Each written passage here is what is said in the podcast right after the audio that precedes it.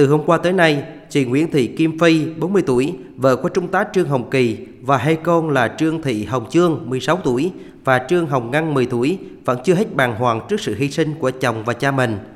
Ngày hôm nay, đúng dịp sinh nhật của anh, mọi người đau xót tiễn đưa Trương Hồng Kỳ về nơi đất mẹ. Trung tá Lê Hoàng Phương, chính trị viên Ban Chỉ huy quân sự thị xã Sông Cầu, tỉnh Phú Yên, trưởng ban lễ tăng ngậm ngùi trước sự ra đi đột ngột của đồng đội mình. Công tác rất là trách nhiệm và năng nổ, nhất là trong công việc. À, đồng chí luôn tận tâm, tận lực về cái, luôn thể hiện cái trách nhiệm của mình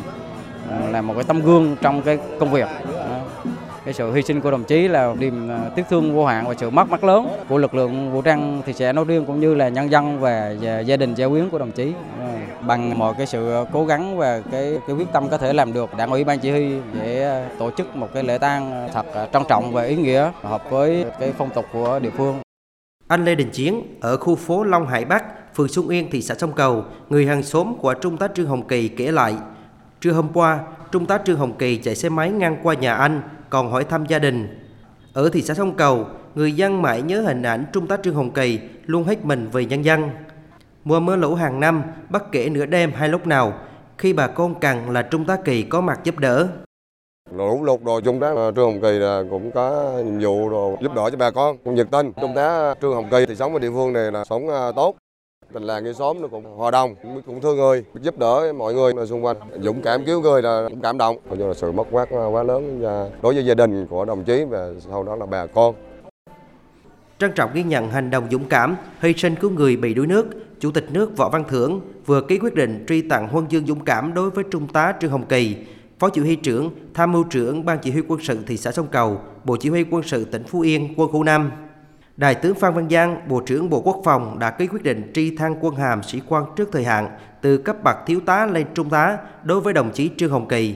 Bộ Chỉ huy quân sự tỉnh Phú Yên đã phát động phong trào học tập theo gương dũng cảm của đồng chí Trương Hồng Kỳ trong lực lượng vũ trang tỉnh. Bộ Tư lệnh Quân khu 5 và Bộ Chỉ huy quân sự tỉnh Phú Yên đã trao hai sổ tiết kiệm hỗ trợ gia đình nuôi hai con đồng chí Trương Hồng Kỳ ăn học. Bộ Chỉ huy quân sự tỉnh Phú Yên cùng chính quyền địa phương nhận đỡ đầu hai con của anh Kỳ ăn học đến lúc trưởng thành.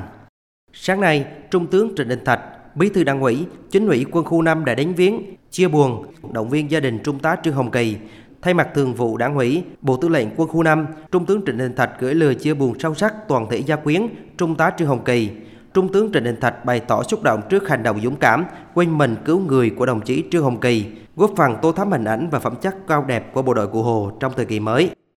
Một cán bộ quân ờ, sĩ quan quân đội ờ, vì nhân dân quy mình, ờ, quân khu báo cáo thăng Hồ hàm cho chú nó rồi,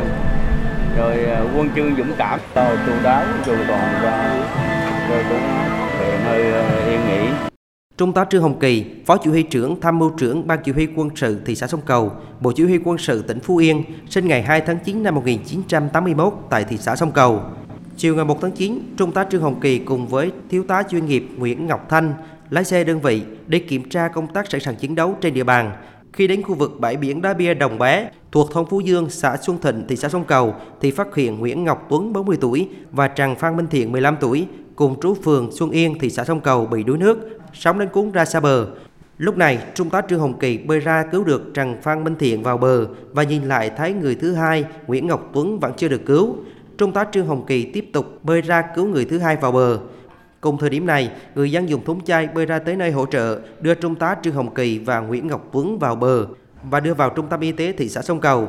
Đến 17 giờ cùng ngày, Trung tá Trương Hồng Kỳ tử vong, được đưa về tại nhà riêng, khu phố Long Hải Bắc, phường Xuân Yên, thị xã Sông Cầu, tỉnh Phú Yên lo hậu sự. Hiện hai nạn nhân đuối nước được Trung tá Trương Hồng Kỳ cứu là Nguyễn Ngọc Tuấn, đang điều trị tại bệnh viện đa khoa tỉnh Bình Định, sức khỏe dần hồi phục.